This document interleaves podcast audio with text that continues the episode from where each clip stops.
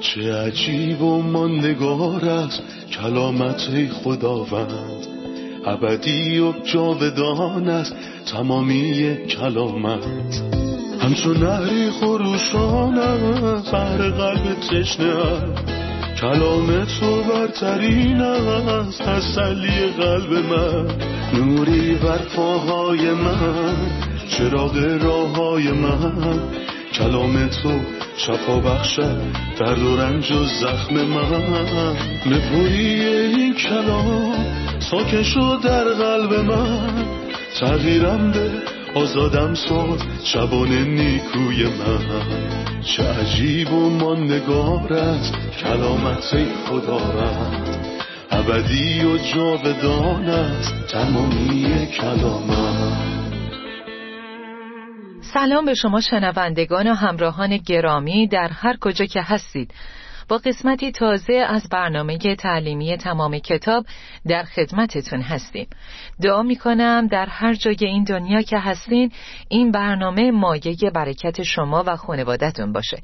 همچنین دعا می کنم که این برنامه چشمای شما رو به بزرگی سخنان خدا در کتاب مقدس باز کنه. در این مطالعات به فصل نه کتاب نهمیا رسیدیم. کتاب نهمیا یکی از کتابهای تاریخی عهد عتیقه. اجازه می‌خوام قبل از شروع برنامه خوش آمد بگم به مهمونمون در استودیو. برادر یوسف سلام بر شما. خیلی خوش اومدین. سلام ممنونم. خواهر سنم برادر یوسف فصل هشت رو در برنامه گذشته با صحبت درباره جشنی که به عید خیمه ها معروفه تموم کردیم گفته شده که قوم برای این عید به مدت هفت روز در خیمه ساکن می شدن. قبل از شروع فصل نه میشه لطفا برامون درباره عید خیمه ها توضیحی بدین عید خیمه ها چیه؟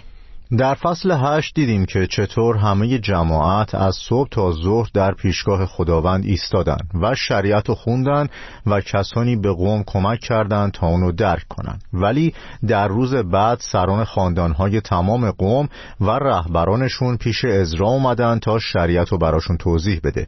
ازرا بهشون کمک کرد و اونا هفت عید خداوند و که در کتاب لاویان 23 نوشته شده مطالعه کردند. و آخرین عید عید خیمه ها بود که به مدت هفت روز جشن می گرفتن و همه جماعت بیرون می رفتن و شاخه های درختان رو جمع می کردن و برای خودشون سایبان هایی درست می کردن که تدائی خاطرات سرگردانی در بیابان قبل از خروج از مصر باشه. ولی نگاهی هم به آینده داشتن از اینکه خدا قومش رو وارد آرامی خودش می‌کنه و اونا تحت سلطنت هزار ساله مسیح قرار می‌گیرن. پتروس رو به خاطر داریم که وقتی در بالای کوه تبدیل جلال مسیح و دید انگار جلال مسیح با قدرت و شکوه نازل شد و پتروس به عیسی گفت اجازه بده سه سایبان بسازیم.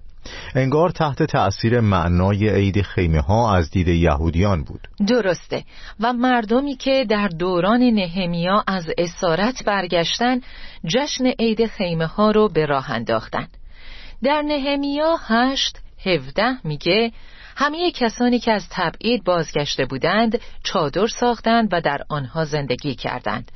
و بعدش اینطور میگه از زمان یوشع پسر نون تا آن روز بنی اسرائیل چنین کاری نکرده بودند و همه بسیار شادمان بودند. در کتاب ازرا سه چهار می‌خونیم آنها عید خیمه ها را با رعایت مقررات مربوط به آن جشن گرفتند. موضوع اینه که عید خیمه ها که در دوران نهمیا ایجاد شده بود سه وچه تمایز داشت. چیزهایی که در گذشته نبودن. اول میگه همه کسانی که از تبعید بازگشته بودند چادر ساختند یعنی شراکت همه جماعت در عید خیمه ها دوم اینکه همه بسیار شادمان بودند. بازگشت اونا به کلام خدا با شادی عظیمی همراه بود. سوم اینکه از اولین روز جشن تا روز پایانی هر روز قسمتی از تورات را میخواندند. آنان هفت روز جشن گرفتند و در روز هشتم برای مراسم پایانی مطابق تورات گرد هم آمدند. پس این جشن تا قبل از دوران یوشع به این شکل سابقه نداشته. یعنی این موارد ظاهری انجام نمی شده برادر یوسف فصل نه درباره چه چیزی صحبت می‌کنه؟ درباره جنبش بیداری که در قالب دعا بود. می‌تونیم این فصل رو دعای اعتراف بنامیم. و وچه تمایز کتاب نهمیا شروع شدنش با یه دعای کوتاهه و در فصل نه یکی از طولانی ترین دعاها رو می‌بینیم. بله ولی به هر حال موضوع این نیست که دعا کوتاه باشه یا طولانی بلکه زیبایی کار در اینه که همه دعاهای اونا مناسب وقت خودش بود دعای این فصل مرتبط با بیداری روحانیه که در اون قوم به گناهانشون اعتراف کردند.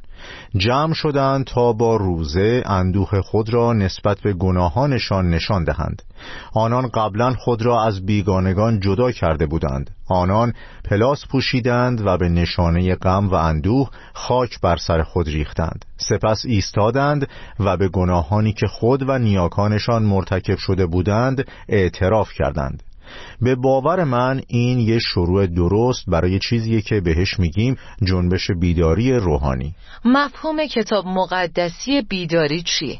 مفهوم کتاب مقدسی بیداری بازگشت به کلام مقدس خدا و شریعت و سنجش خودمون بر پایه شریعته اینکه ببینیم در کجای کلام خدا ایستادیم.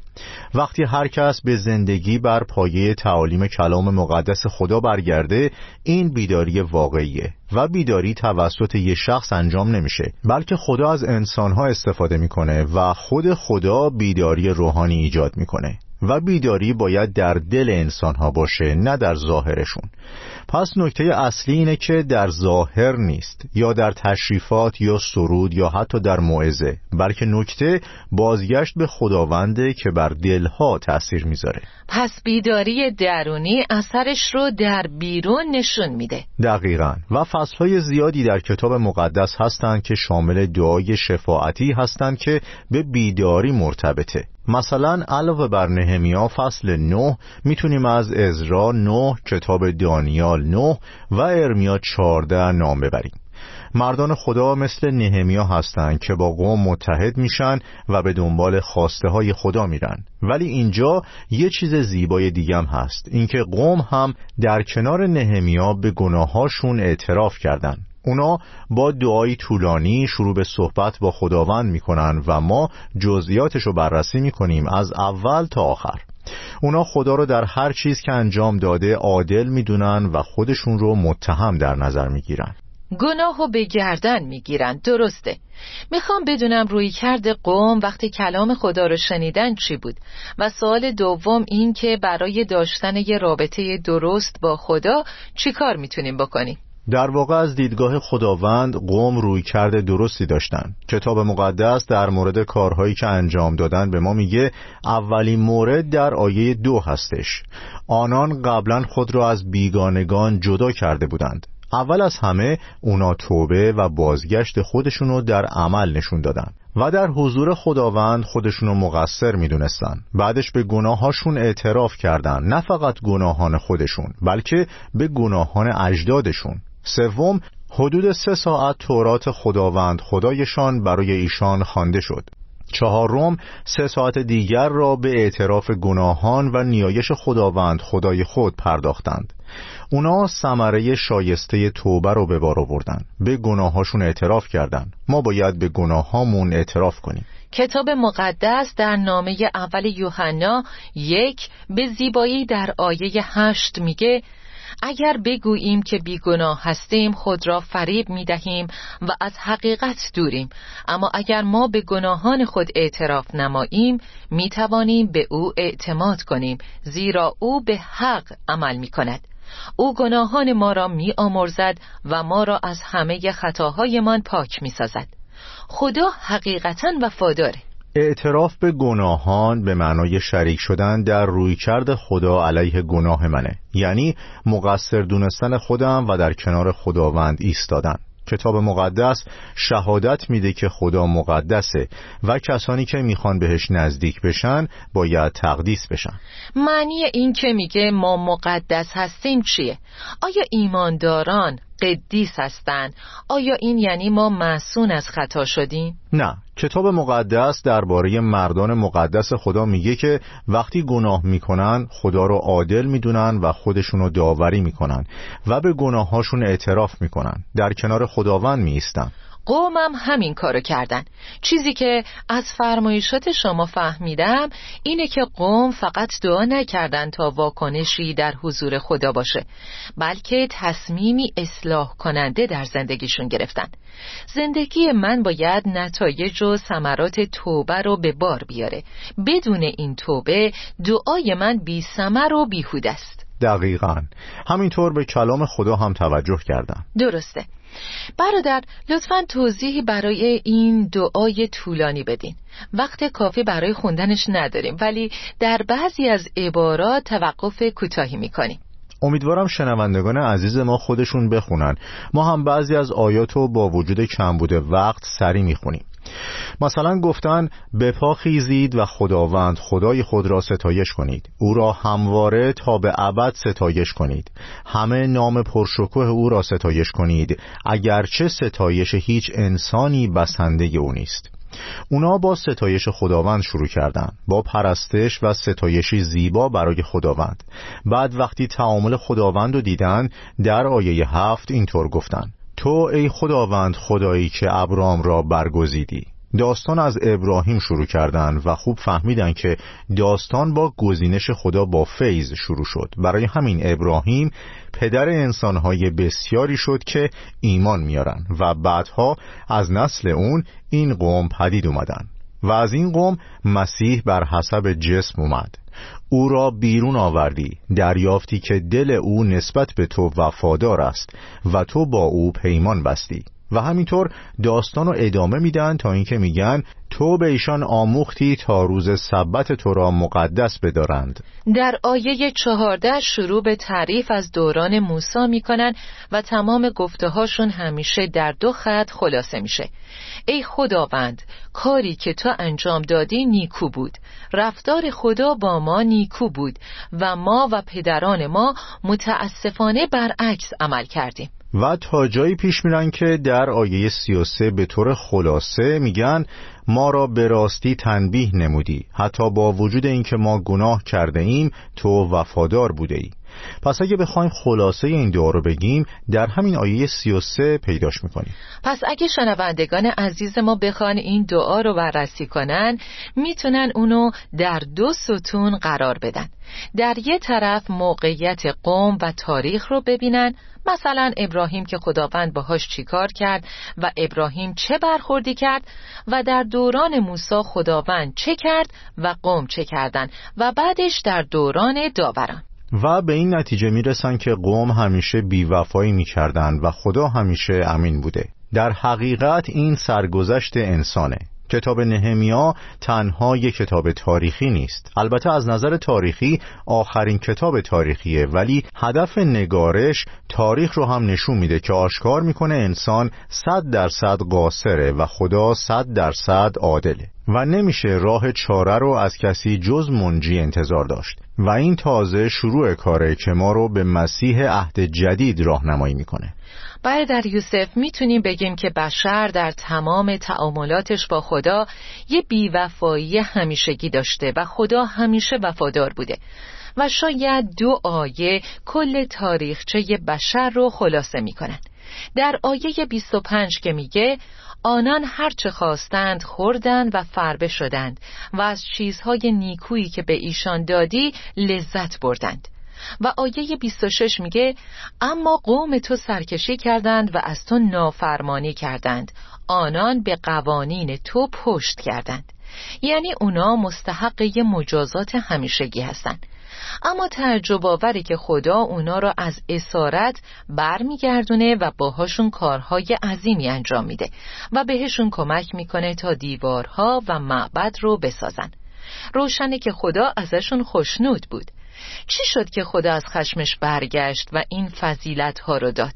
در واقع اونا زیر شریعت بودن و بر پایه شریعت قوم مستحق چی بود؟ مرگ اونا مستحق تمام لعنت های شریعت بودن درسته؟ بله ولی در آیه سی و دو می‌بینیم که قوم متوجه میشن و میگن ای خدا خدای ما تو چقدر عظیم هستی چقدر مهیب و چند اندازه قدرتمند. تو با وفاداری و های عهد خود را نگاه میداری. پس خدا با پدران عهدش رو نگه میداره و وعده هایی که با ابراهیم، اسحاق و یعقوب بسته بود. ولی از جهت دیگه خدا بر پایه فیضش با اونا تعامل داشت. همیشه رفتارای اونا رو تحمل می‌کرد و نسبت به انحرافات اونا بردبار بود. چرا؟ چون خدا حقیقتا هدفی داره. این قوم یا اجازه بدیم بگم پادشاهی اسرائیل که شامل ده قبیله بودن به اسارت آشور رفتن آیا این ده قبیله از اسارت برگشتن؟ نه برنگشتن ولی برای دو قبیله دیگه یه هدف الهی وجود داشت تا به اورشلیم برگردن و در اورشلیم ساکن باشن اما چرا؟ چون خدا می‌خواست پسرش رو بفرسته طبق اونچه که نوشته شده اما وقتی زمان معین فرا رسید خدا فرزند خود را که از یک زن و در غیر شریعت متولد شده بود فرستاد. در زمان معین پیشگویی باید محقق می‌شد. ای بیت لهم در سرزمین یهودیه تو به هیچ وجه از سایر فرمان روایان یهودا کمتر نیستی.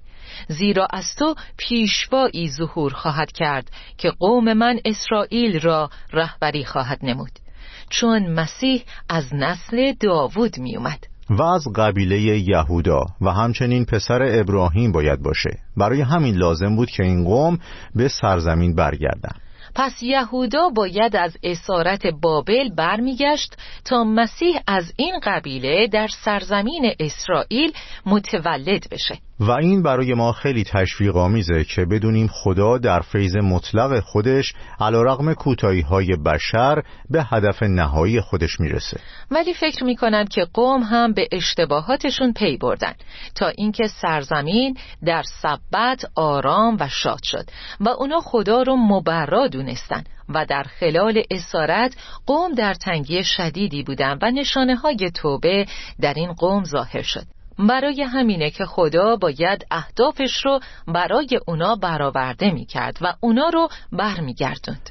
شوربختانه بیداری مدت زیادی طول نکشید. مثل همه جنبش های بیداری وقتی زمینه‌ای که خدا برای بیداری ازش استفاده می‌کنه ناپدید بشه قدرت هم به تدریج کاهش پیدا می‌کنه و بیداری تموم میشه. ولی به رغم همه اینا خدا باید هدفش رو محقق کنه و مسیح باید میومد خداوندی که منتظرش هستید ناگهان به معبد بزرگ خود خواهد آمد. درسته. ممنونم بردر یوسف. خب عزیزان استراحت کوتاهی می‌کنیم و خیلی زود با ادامه درس برمیگردیم.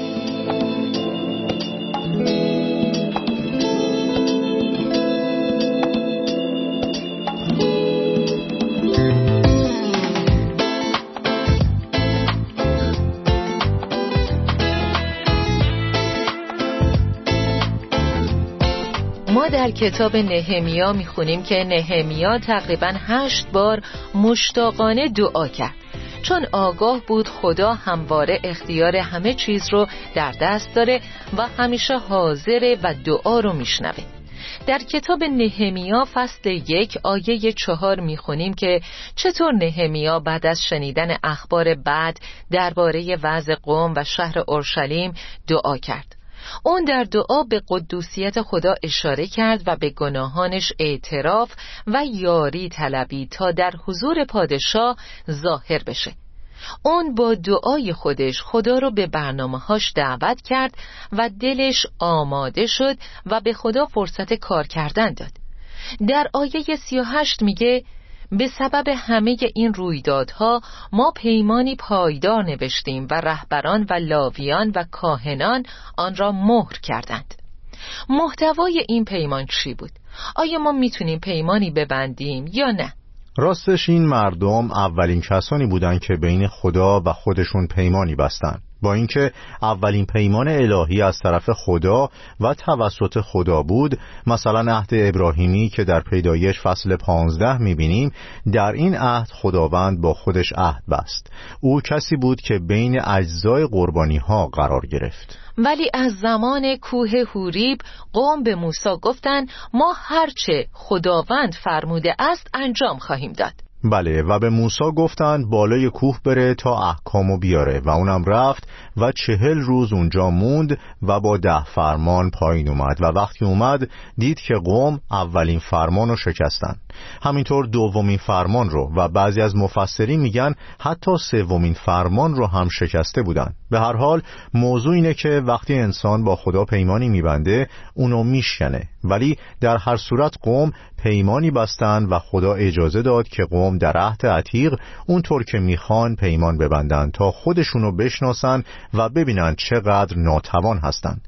این پیمان با جزئیاتش در فصل ده ثبت شده و همه امضا کردند از خود نهمیا گرفته تا صدقیا، سرایا، ازریا، همه قوم و ازرا کلام مقدس خدا به ما میگه که این پیمان شش بند داشته میشه توضیحش بدین؟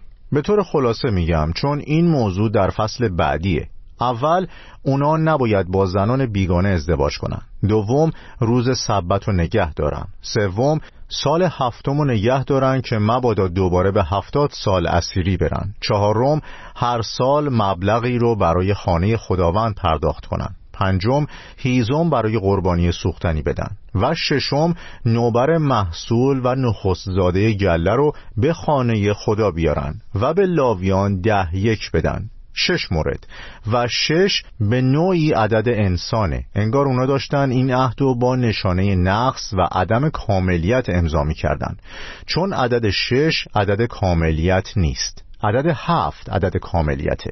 ولی به هر حال اونا خودشون یه پیمان بستن تا بعدها یه بار دیگه متوجه بشن هر بیداری عاقبت تموم میشه. می‌خوام ازتون خواهش کنم که فرق بین تعهد و اشتیاق در پیشگاه خدا رو برامون توضیح بدین. چون ما عادت داریم در شب سال نو برای خودمون جدولی رسم کنیم و در دو ستون تمام کوتاهی ها رو بنویسیم و همینطور کارهایی رو که قراره به فیض خدا در سال آینده انجام بدیم. و تعهد می‌کنیم که کتاب مقدس بخونیم و به کلیسا بریم و غیره. احتمالا همه اینا بعد از یه هفته تمام میشه. همه قولها رو فراموش می‌کنیم و به روز هفتم نمی‌رسه. و به فراموشی سپرده میشن. ولی چون میترسم که خودم رو متحد بکنم آیا معناش اینه که نباید اشتیاقم رو به خدا بیان کنم؟ می‌خواهم تو را خوشنود سازم تو را خدمت نمایم و به تو وفادار بمانم. لطفا تفاوت بین وعده و اشتیاق رو توضیح بدین. موضوعی که بهش اشاره کردین بسیار مهمه. اشتیاق مقدس از یه طبیعت تازه بلند میشه. طبیعتی الهی که در درون ما ایماندارانه. پس اشتیاق برای زندگی بهتر مطلوبه. اشتیاق برای به دست آوردن چیزهای مشخصی در زندگی برای جلال خدا مطلوبه. ولی سوال اینجاست. وقتی پیمانی میبندم آیا قدرتی در درونم احساس می‌کنم؟ آیا می‌تونم کار مشخصی رو انجام بدم و بتونم روحانی باشم و بگم من این کار رو با فیض و کمک خدا انجام میدم؟ این تاریخ کل عهد عتیقه که نشون میده انسان شکست می‌خوره ولی وقتی من اشتیاقم رو به خداوند نشون میدم میگم خداوندا تو کلام تو به من آموختی زیرا خداست که از لطف خود هم اراده و هم قدرت هر کاری را در شما ایجاد می کند یعنی خداوندا تو هستی که این اراده رو در من ایجاد کردی. پس لطفا کار خودتو در درون من به کمال برسون و اونو به عمل بیار و من کاملا تسلیم تو خواهم شد. خواه حسنم تفاوت مهم در این موضوع اینه که در مورد اول من به خودم متکی هستم و در دومی به خداوند تکیه می کنم ولی نکته مهم دیگه ای هم هست. در مورد اول من خودم برنامه ریزی می کنم چه فلان کار رو برای خداوند انجام بدم چه مستقل از نظام ارتباطی با خداونده. ولی در مورد دوم من به خداوند توکل می کنم و باهاش ارتباط دارم. پس خودمو در مسیر اطاعت و رسیدن به هدف قرار میدم. بله درسته. فهمیدیم که بیداری یه امر درونیه که از درون شخص میاد و به کلیسا رفتن و همچین چیزای ارتباط نداره. یا اینکه من از جلال به جلال و از قدرت به قدرت تبدیل میشم و این بیداری در زندگی من از الان تا ابد رخ میده. آیا بیداری فقط تولد تازه و توبه است یا نقطه شروع با خداست؟ من فکر نمی کنم که بیداری به معنای نقطه شروع روح با خدا باشه ولی بیداری برای ایمانداران اتفاق میفته برای ایماندارایی که زندگیشون ولرمه و از ارتباط و شیوه زندگی طبق اراده خدا دور شدن. بیداری برای اونا نوعی تازگیه نوعی بازگشت به کلام خدا و یاری و قدرت خواستن از روح القدس. این زیربنای بیداریه. بله. مادامی که در این بیابان و قربت زندگی می کنیم همه محتاج این بیداری روحانی هستیم. خب به پایان برنامه رسیدیم. ممنونم از شما برادر یوسف. خداوند بهتون برکت بده. ممنونم. خداوند به شما هم برکت بده. آمین. عزیزان شنونده این تاریخ بشره. نه تنها قوم خدا بلکه سرگذشت بشر به طور کلی. بشر نمی‌تونه عهدش رو با خدا حفظ کنه. انسان ضعیفه. انسان در هر سطحی شکست می‌خوره. ولی ما به فیض خدا نیاز داشتیم. فیضی که با ناتوانایی و ضعف ما روبرو میشه. فیضی که از ما می‌خواد تا تنها یک کار بکنیم. ایمان به کاری که مسیح روی صلیب کرد. مسیح همه کارها رو روی صلیب انجام داد و گفت تمام شد. و کاری که شما عزیزان باید بکنین اینه که این کار رو با ایمان بپذیرید و به خداوند بگید شکر برای کاری که به جای من انجام دادی. تو این کار رو به طور کامل انجام دادی و گناه رو کفاره کردی. خداوندا تو رو میپذیرم. تو و قربانی تو رو میپذیرم. تو برترین قربانی هستی که برای من روی صلیب مردی. منو به قدرت و اعتبار خونت که روی صلیب ریخته شد محافظت فرما. بهتون اطمینان میدم که در همین لحظه حیات جاودانی رو دارین. حیات خدای ابدی. تا برنامه بعد و آخرین قسمت از مطالعه کتاب نهمیا خدا با شما. چه عجیب و ماندگار است کلامت خداوند. ابدی و جاودان است تمامی کلامت. همچون نهری خروشان است بر قلب تشنه کلام تو برترین است تسلی قلب من. نوری بر پاهای من چراغ راه های من. کلام تو شفا بخشد درد و رنج و زخم من. نپوری این کلام ساکن شد در قلب من.